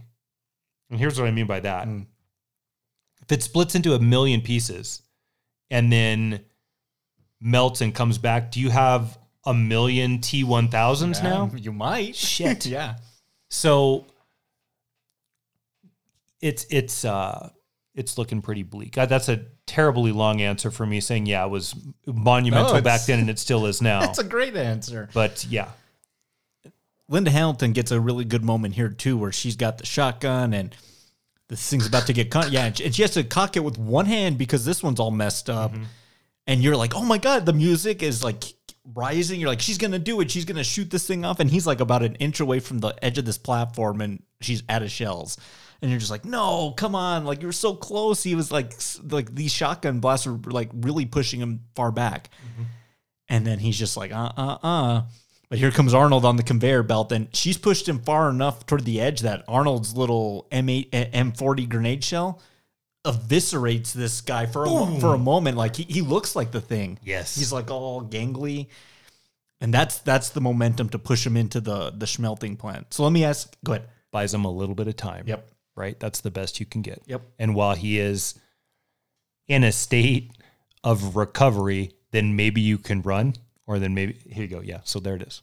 Your work buddy was he satisf- satisfied with this demise of the character? Loved it. Okay. Yeah, he said I never saw it coming. and It was better than any of the things we talked about. Okay, good. Yeah, because yeah, to, to kind of dissipate like what's liquid metal, the heat really seems to to work with that. It's just gonna vis- and like his death scene is so pro- prolonged. It's like he turns into everything he turned into, and you kind of see the face before it just kind of dissolves into a nothing. Like they finally defeated this thing.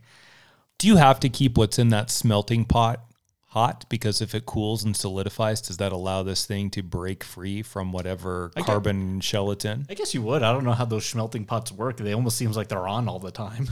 yeah. Uh, but here's the out for for the turning. So we're gonna destroy the the arm, the chip, but Arnold knows, but he hasn't let on to anyone else, or at least to John Connor, that I still have a chip in me. I'm still part of what we're destroying. So I got to destroy myself too, because otherwise we don't prevent Judgment Day. And it's a little hard for Edward Furlong. I think it's a little hard for the audience. I think like so nice to see Arnold from such a villain. He played it so well in the last one. To us really liking this character and being this guardian character that Edward Furlong's pretty broken up about it. And I'm like, yeah, I'm kind of a little too like uh, when he says, I know now why you cry, but it's something I can never do. Yet. Yeah. Until Jesse's fan theory becomes the movie that they never made. Yeah, the the inevitable future, or maybe it was one of the sequels, but forget those. It's a very poignant moment here where he lowers himself into the thing, and they kind of have to watch it. But it's it's bittersweet because they're they in my mind this is where the series should have ended. They've prevented Judgment Day. They prevented this horrible future. And then his kind of final thumbs up as he's going in, like it's that learning piece, you know what I mean? The humanity that Connor's taught him is the last visage that they'll remember. One of the strange things that starts to happen now, not all the time, but Arnold ends up being capable of doing is draw empathy with the relationship with the kid. Let me give you Commando, Mhm. which is but with Alyssa Milano. That's Yep. about the only thing that works in that film, other than the big action. And then in this, and then the entire premise of Kindergarten Cop is based on that, and I think it might work the best in there. So, for all of the things that the body glorious Arnold was at that time, and this big action hero, he is able to find a bit of depth on screen with kid. Now we can you can argue with me Last Action Hero and you can argue with me Jingle All the Way. Oh, goodness. But it Now- wouldn't matter because those are such terrible films. Now we're reaching. Do you know what I mean though? yeah, I do know what you mean. He's able to and there's probably another one here that I'm missing. Mm, Because think about the relationships that he built with children. And for as much as I love the running man and I love the running man, Mm-hmm. It doesn't happen with Yaphet Kotto or whatever the hell that, um, what's her name? Maria Conchita Alonso. It doesn't happen with either of them in that. and it doesn't happen in Total Recall either. well, see, Camquado is the child. Right. So with the kid, Yeah. it's interesting, isn't it? it's different. It's warming. It's like this warming feeling that they, this bond that they've created over what what what does this take place over? Is this two days? Long two days, man. Yeah, about. It's about a, like this two day relationship, but they've really gone through it together. Hmm. And we get the final voiceover, cut to black. The series should have ended here, Matt. Like I know why they make more because Hollywood's a money machine. You got to make more of an intellectual property, but they've prevented it already. You know what I mean? Like there's nothing else letter letter Twice. Yeah, twice. Yeah, there's nothing else more to do with the material, and I feel like Cameron felt that way a lot actually. I have a few anecdotes here, and then I have some questions for you. Cameron and crew, Edward Furlong, Schwarzenegger, uh, Robert Patrick, and Linda Hamilton all came back for the T2 3D Battle Across Time attraction. Did you ever get to do that at Universal Studios? Oh my God, it was incredible. Cool. It was uh, one of those 3D like shows with actors on the stage. Oh, nice. And uh, they really did a good job with this one. Uh, so it was like kind of like a pseudo S epilogue to this film of sorts. But I think this is where Cameron got the idea of three dimension technology that he was going to run with because it was all about utilizing that to create a ride experience, an attraction. Well, give me the the gist of the ride. What is what's this? What's the premise here? So the ride queue, you're actually at Cyberdyne, or no, you're at Skynet, and you're learning all about how amazing they are. And then on the video monitors, it's like we're taking over this facility, and it's Edward Furlong and uh, Linda Hamilton. You're like, oh my god! And so you go into the thing, you sit down, you watch this show, and it's kind of like it looks like it's the futuresque. It's like the opening of the film, but with all the characters, and they're trying to go to the Skynet facility to like bring that down so they can stop them sending Terminators back. And so you have actors on stage, there's a video projection, and then the 3D element with like lights and stuff like blowing at you. And it's like the whole sensory experience. It, it was remarkable. I can't believe they took it out. And put in the Fast and the Furious because that ride sucks. Yes. Wow. That sounds cool, man. It was awesome. It was one of my Damn. favorite rides there. Yeah. Good. Do, do you remember so many video games for this film? Do you remember the one and I just associated with bowling alleys, but it was the T2 with the Uzis, Yeah. the two players? Mhm. It was kind of a hard game, actually. Mhm. Uh, Arnold got paid $15 million for this film. Wow. So pretty substantial, uh, pretty substantial amount for him. I wonder what Linda Hamilton made. I think she got a, a couple million, so not the Arnold money. I mean, they're selling his last name alone on the on the poster. Jesus, uh, ninety four million dollar budget, five hundred and twenty million dollar gross. Oh my That deserves work- that works That, there. that deserves an oh my god. I forget I forget what these buttons are anymore. uh, it was the highest grossing film of ninety one. It was the biggest hit of Arnold Schwarzenegger's career. Wow. Yeah, so it belongs in the Summer Box Office Hall of Fame. Academy Awards for sound effects editing, best sound, best makeup, best visual effects. It won all the technical stuff. Uh, and Dennis Muren uh, with Industrial Light of Magic, and Stan Winston did the Muren did the visual, so they helped create a lot of the the matter. This was the first time that they attempted uh, human movement with computer generated technology. And then Stan Winston did all the mechanical effects. And then those two would team up two years later for Jurassic Park. And then that's where things really change, like for technology and films. What's your favorite tasting note of T2? It's. I think it's the helicopter bit. Um, that was the best chase sequence I had seen since Popeye Doyle and the French Connection, Mm-hmm. for an entirely different reason. Right? That's don't hit the people. Yeah. And what a strange way to chase a train. This just took the limits of what you'd seen with plane or air versus land and uh, took it to a much much higher level. There, so that's what I'm going to give it to. It's mine too. And what it really makes me want to know is if he's so good at doing action with this, not that I don't like the Spider Man films, but it's a big what if, huh? Like, he probably could have done wonders with the Spider Man character. I don't want to sidetrack the conversation, but just Oh, yeah. one point to that. Yeah. On a scale of one to 10, Okay. 10 being in the can, done. Okay. How far do you think that film got into production? I'm going to give it a three. I was gonna say a two or a three. I know there's a script. I know there's concept art. Yeah. And maybe rumors of casting, and that's probably where it got killed.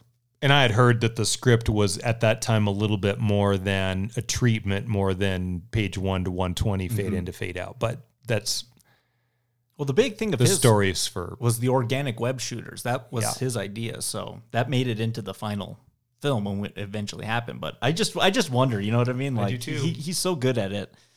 Uh what was I gonna I was gonna say one other thing about that and then and then I forgot something. Oh, do you remember in uh did you ever watch Entourage at all? Never. Never?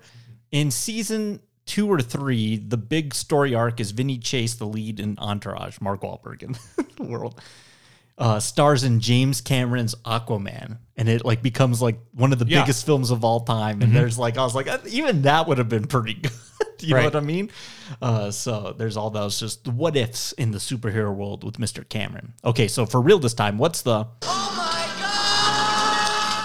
moment of T2 Judgment Day? The part really tripped me out. This was watching Arnold stitch up Linda Hamilton's back after Ooh, the first was battle. That was pretty gruesome. So that's another really successful part in all of these films, and that's the body fixing. Whether it's take out your eye, put on some sunglasses, Uh, that- that- we had a field day talking about his horrible head puppet in that last one. but they're trying. They are. And man, that's either some legitimate stitching that's going on or one hell of a makeup job because there is needle going through skin and you can see the skin giving with the pressure. Good choice. Isn't and that gash is huge, dude. It is. It's from when he stabbed her in the elevator. Oh goodness.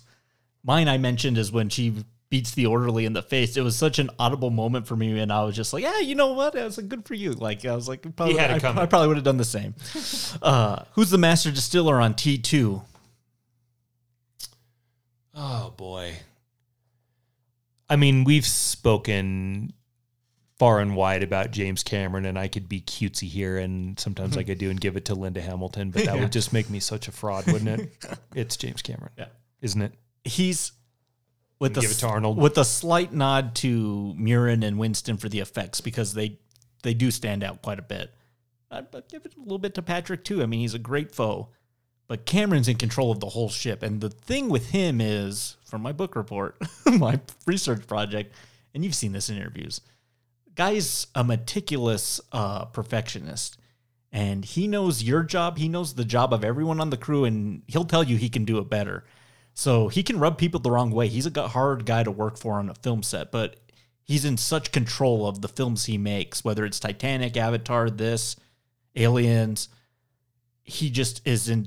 This is one of those moments where he just he's clicking on all cylinders from story, direction, the casting, the effects work, and he's involved with the whole the whole works of it. He's, It's mm-hmm. not like he's standing back for the effects work. He's in there with it. Are you giving me the argument that he's the Boston of directors, the Boston musical group of directors? Sure. And we're still waiting for the follow up to third stage, which is supposed to be Last Airbender Part Two. Yeah, you're right. Is that ever coming? I guess. I heard it's pre production again. Well, they no the, the the second one at least is finished, but the work is going to take like years to render allegedly, one or two years. Okay. So either next December or the December after. But I have one more question for you about him. okay, Is his work with Winston on Aliens, is that the first time the two of them worked together? Mm-hmm. And no, no, did they- no, on the first Terminator. Cameron Yeah. So Cameron and Winston worked. for T1. he did the first endoskeleton, and then Winston's big contribution for Aliens was the Queen. Okay. And then this one. Okay. Did they go ever again? I think that was it. Might have been just those three. I think that was it. Yeah. Okay. The Queen Alien, I've learned, is the biggest practical effect ever made for a film. Really? Mm-hmm. Hmm. Pretty cool. How are you gonna rate and grade T- Terminator 2 Judgment Day? I keep wanting to call it T2 3D, but that's the ride, not the film. Yeah. Rotgut, well, call single barrel and top shelf. Uh, the effects of this film would lend it to a single barrel rating for me because first across or in an avant-garde kind of way, I sort of really like leave that space for movies that do that. Yeah. But it's not. Oh man, this is tough. I can't go all the way to top shelf, but call is too low. Yeah, it's probably going to be single barrel. Single barrel. I'll give it single barrel. That's, and good, that's a good rating, yeah. it's still enjoyable. It's still very entertaining. It's not perfect. Mm-hmm. Um, the direction's pretty close to perfect. Some of the performances aren't. It's not really his fault. That's more the casting. I'm sure he probably had a hand in that, but whatever. Yeah. Uh, yeah, I think single barrel, and I'm going to do that with it being a very quality movie, a reasonable budget to pull off the effects that he did, Sure. Yeah. And a lot of man, that looks really fucking awesome. Mm-hmm. At 19 year old and mega pain, 18 year old mega pain, having his wisdom teeth pulled on and still able to appreciate it the Yeah, first there, time, there you go. and still holds up today. yeah. There you go, single barrel. that- that's a big thing is like, how, how does it still play 30, almost 30 years after it's come out? So th- 30 years this summer, next week. How about that? Yeah. I want to get through this because you, I think I there's a bombshell coming here from you. This was sort of forecast a few the- minutes my, ago. my uh, franchise bombshell. yeah. First, let me give you my rating. Yeah. I have to go top shelf. Uh, there's always been this argument in the movie world, online internet message boards, IMDb message boards. About, Well, those are totally solid people with great takes on there. right. Yeah. With a debate of what's better, Terminator or T2, and I really like the first one, uh, but I'm settling the debate. T2's better. I'm settling the debate right here, officially signed, sealed, delivered. This is the better movie. No doubt. and it's not even close. It's not even close. Uh, yeah, this this is a masterwork. This is one of the best sequels that's ever been done for all the reasons. Like I said, it's a similar movie to the first That's one. really a raging debate. yeah, yeah. It, it, it kind of is. Good God. So pick your poison, but uh, for raising the stakes, for everything kind of staying the same, the stakes increase exponentially and the characters grow and they do a lot of growing. The effects work's brilliant. Cameron's on the, the top of his game. I just wish I, I wish he would have made more movies and not just take so long to languish in development with things because he could have done so many other cool projects. But yeah, it's a top shelf film for me. It's still so entertaining. Those action pieces just rock. I mean, I just I get so into them when they happen. That Arroyo chase is just incredible. Uh, this franchise, this I think this is the most peculiar, the weirdest, most peculiar franchise for me of all time because I can't think of another franchise where one and two. I guess maybe I can make the case for Alien. One and two, I think, are pretty great films. Yep. Pretty solid. And then this franchise also has one of the worst movies I've ever seen in my life, Terminator Genisys. Is that and four? That's five. Five.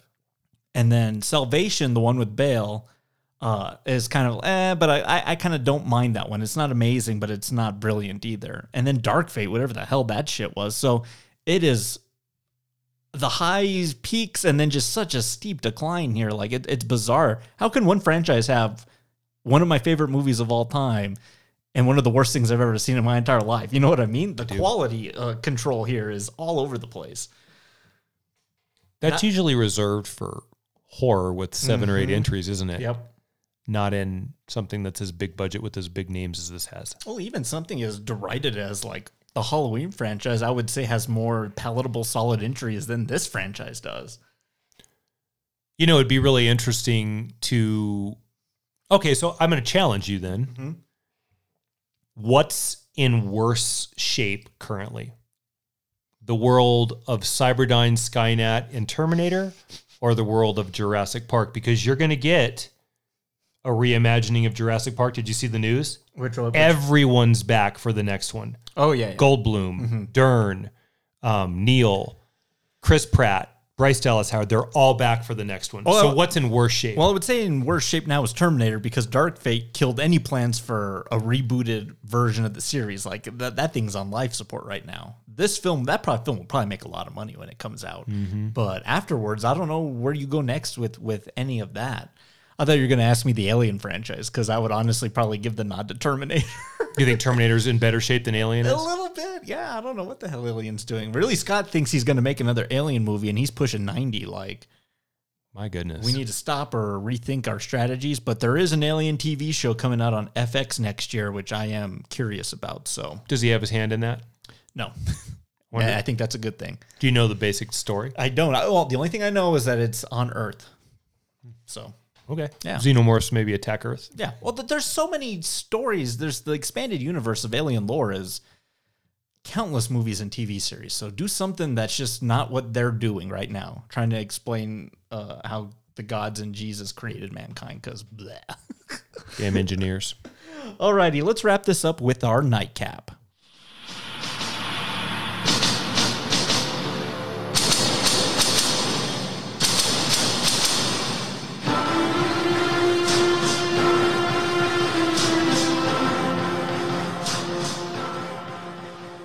I used to love to play the Terminator theme on the keyboard. I'd be like, doo doo doo, boo boo boo, and I'd be this hand would be doing doo doo doo doo doo and doo doo doo.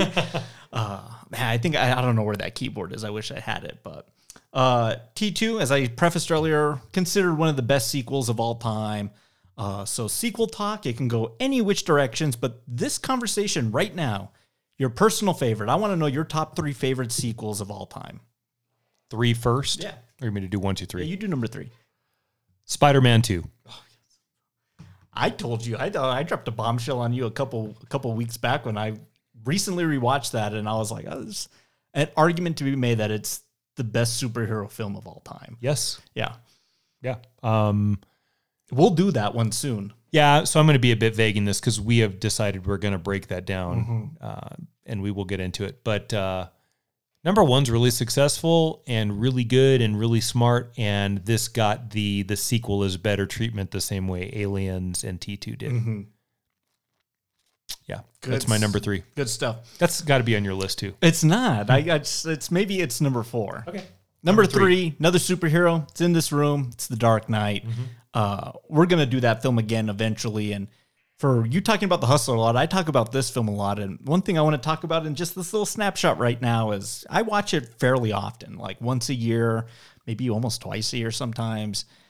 One thing that really grows on me in that film is, and no one ever talks about it, uh, him in the movie, is I think Aaron Eckhart's really good as Harvey Dent Two Face. Like that's a pretty good performance. And what happened to him after that? You know what I mean? I Frankenstein, which is another in the bottom of the barrel with Terminator Genisys, but I think he kills it as Harvey Dent. Like, that's a great portrayal of that character and the way they use him, but his performance is also really good. So, my, Yeah. number, my number three. That's a great choice. He is puzzling into mm-hmm. what happened with that. And, you know, everyone's allowed a bad career choice here and there, but You think after you do that movie, you're just like, yeah, what next? So, interesting. Yeah, I don't know what happened to him. cool. What's your number two? Oh, this is so hard. I just these are both like one A and one B. Okay. Um. Okay. Oh man, I'm gonna go right now today Okay. with this choice. If you ask me tomorrow, it might be different. Okay. It is the Bride of Frankenstein. Is number two. Oh, yes. I don't know what to say. We're there's a universal cast coming probably around the Gosling version of the Wolfman and I think the, the, the word of the day is we're going to cover all of these movies we're talking about because we have years of content coming. It sounds like. we have to talk about Dr. Pretorius and all the jars of little people that he has. Well, you just actually what I was just going to say. For all of the things that the bride and the monster are together, mm-hmm. the effects of deciding what it means to be God when you shouldn't be God, or if you're the bringer of life into society as man and not woman, that movie handles all that stuff with divine expertise. Look, I'm going to say this and I mean it Literally divine. one of my favorite top 10 moments in film of all time mm-hmm. is the dad carrying his little girl from the lake after Frankenstein down the streets of whatever town that is in Germany. Yeah. The Pretorius reveal of these fucked up experiments that he has just carried around with him for hijinks Yes. And the amorous nature of the king mm-hmm. and what he's presented the women the mermaid and the ballerina as as these objectified tiny microscopic versions of humanity is so screwed up mm-hmm. on 15 levels deep. Mm-hmm. And the argument that i'm going to make is pretorius might be a less bad bad guy than frankenstein is I think you're right. so there you go. Today, that's number two. Great choice. My number two, I got to go horror for this one. I I think an opportunity might present itself to do this franchise because I know HBO Max is currently gonna is in production on a new entry in this franchise to release exclusively on their platform. One of my favorite sequels of all time, Evil Dead Two. Ah, Sam Raimi making your list, but for as low budget as the first one is, and this one's pretty low budget too talk about growing up in the span of about six years. He's in such control of the camera and what he wants to do with the effects and the gore and Bruce Campbell's performance. And he loves him some Three Stooges like I do. And that slapstick really helps the horrific stuff be palatable. I'll never forget the moment when you've seen it, right? Yeah. When he cuts his hand off and the hand's running amuck in the cabin and he shoots it through the wall and then he's just like looking and then this geyser of blood just bursts from the wall and I'm like, this is the type of movie we're watching. I was like, I'm on board. So Yeah. I think it's the best film in that entire series. So mm-hmm. whatever that new one is has a lot of work to do to be better than that one. So that's number two for me. Great choice. I didn't even mm-hmm. think of that. That's superb. Yeah. Good one. Well, Bride of Frankenstein and Evil Dead 2, I think, are very similar in the ways that I think James Whale and Raimi really upped their game for part hmm. two in their technical craft. Like they really they showed they did a good job the first time out, but then the second time it was like gloves off. I'm gonna show you what I'm all about, and those guys kill it in both of those films. Yeah. Good. Number one. Number one. Today. Okay. I, are we going to have the same one? Well, let's we'll see. Godfather Part Two. Oh, great choice. Yes. That is one that's a hard and hot debate on what's better, one or two. Um, I think two's better, but I can't watch it as much as I can the first one.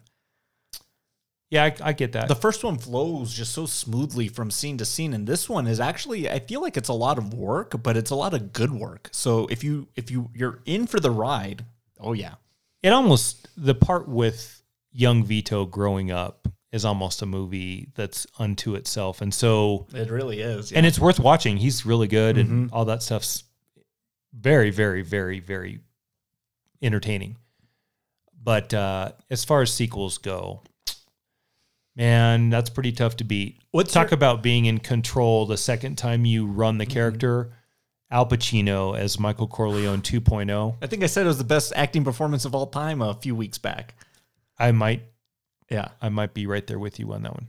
What's your favorite just scene just today? And then when we do that film, you can have another one if you want. But what's the moment that stands out to you the most in that film? When Kay comes in and tells him oh that she aborted his Oh I child. the same one, yes. and he slaps her across the room. Oh my god, that's that's the moment when there's no irredeemable arc for Michael to return to. Yep.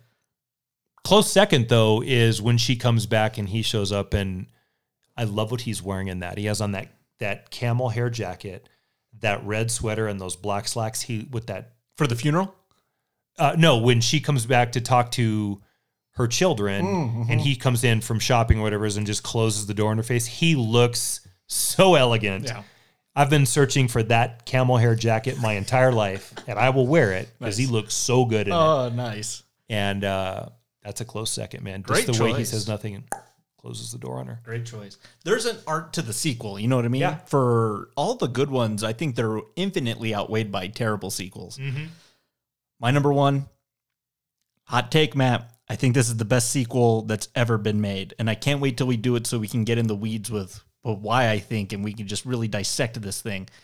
It's Aliens. It's this is my favorite James Cameron movie. I think it's such a I don't want to say it's a step up from the first one because I think they're I have them on both equal playing field, but what he's able to do with the characters, much like he does with Connor and these characters in, in T2, is just take them to the next journey. The goals are the same. Let's survive the alien threat, but the stakes are raised exponentially. Mm-hmm. Multiple xenomorphs, the queen on this planet that's about to go nuclear.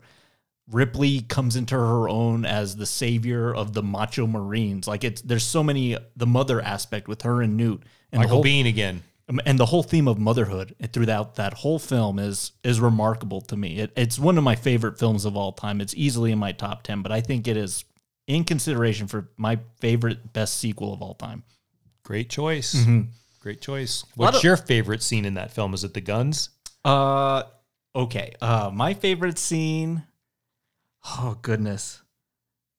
My favorite scene, actually, it, it always has been. It, it just came to me now. It's the first reveal because you wait a good hour for the aliens to show up in this film, and when they do, because the Marines are all there underneath in like the cocoon area, and Ripley and everyone's watching from CCTV, and they just get their asses handed to them, and they're freaking out, looking left and right, and it's just a massacre. And she's like, "Do something!"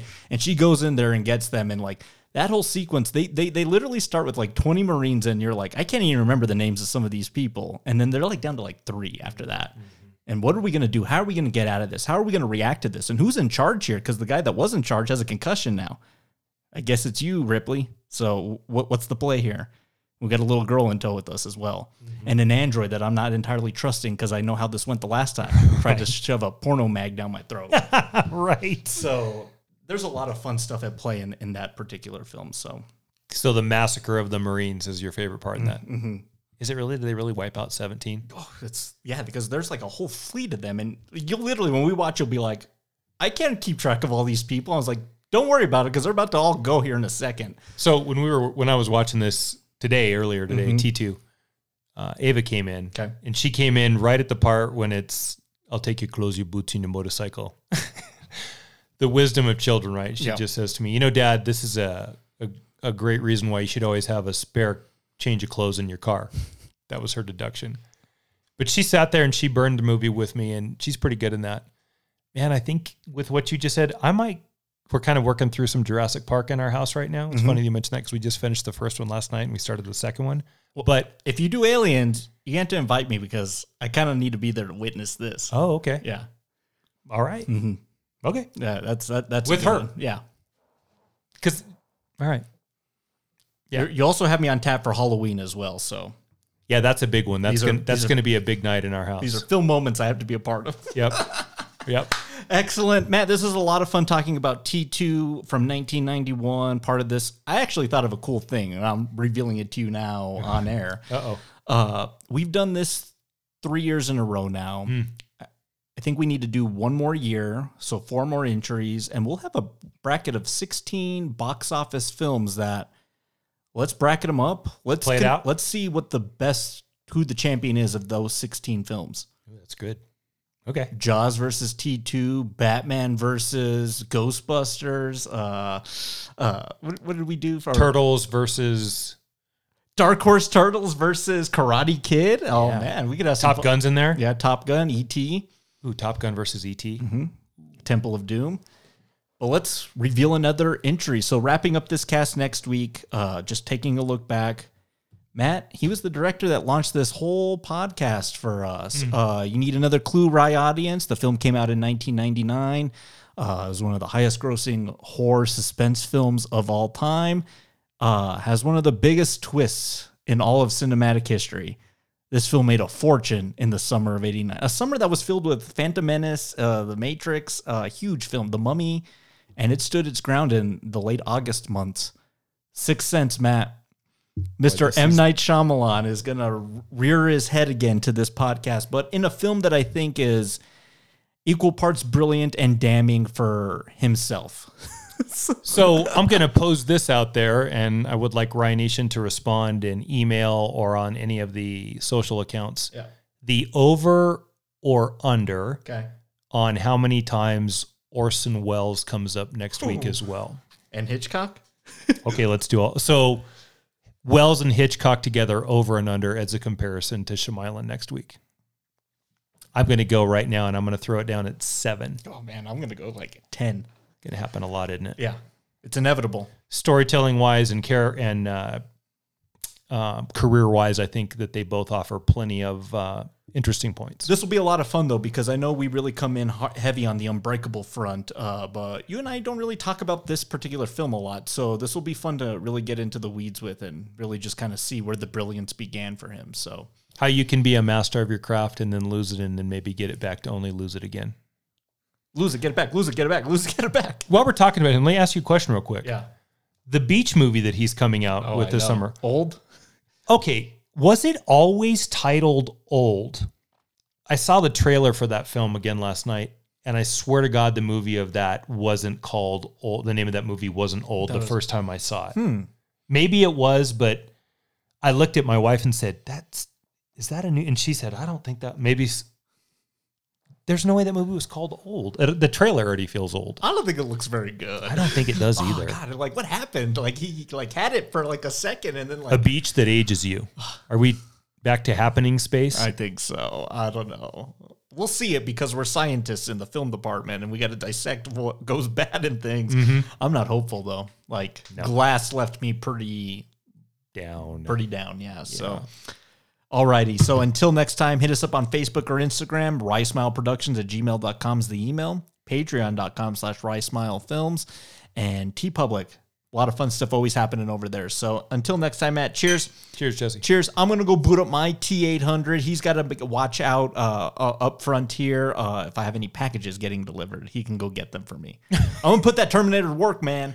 My rose bushes are out of control, so send him over because my skin tears and his doesn't. So gets in him and cuts some rose bushes down. Isn't that the plot of the lawnmower man? Dun, da, da. we'll see you all next time. Take care, everybody. Thank you for listening to Rye Smile Films. For more Rye Smile content, go to patreon.com slash Films for exclusive bonus episodes, plus feature-length watch-along commentaries on your favorite movies, and TV show recap episodes covering the best from the small screen. For Rye Smile Films merchandise, go to tpublic.com. Terminator 2 Judgment Day is property of TriStar Pictures, Carolco Pictures, Pacific Western Productions, Lightstorm Entertainment, and La Studio Canal, and no copyright infringement is intended. Until next time, cheers. No, don't do it. Don't go. It has to end here. Order order you not to go. I order you not to go. I order you not to go.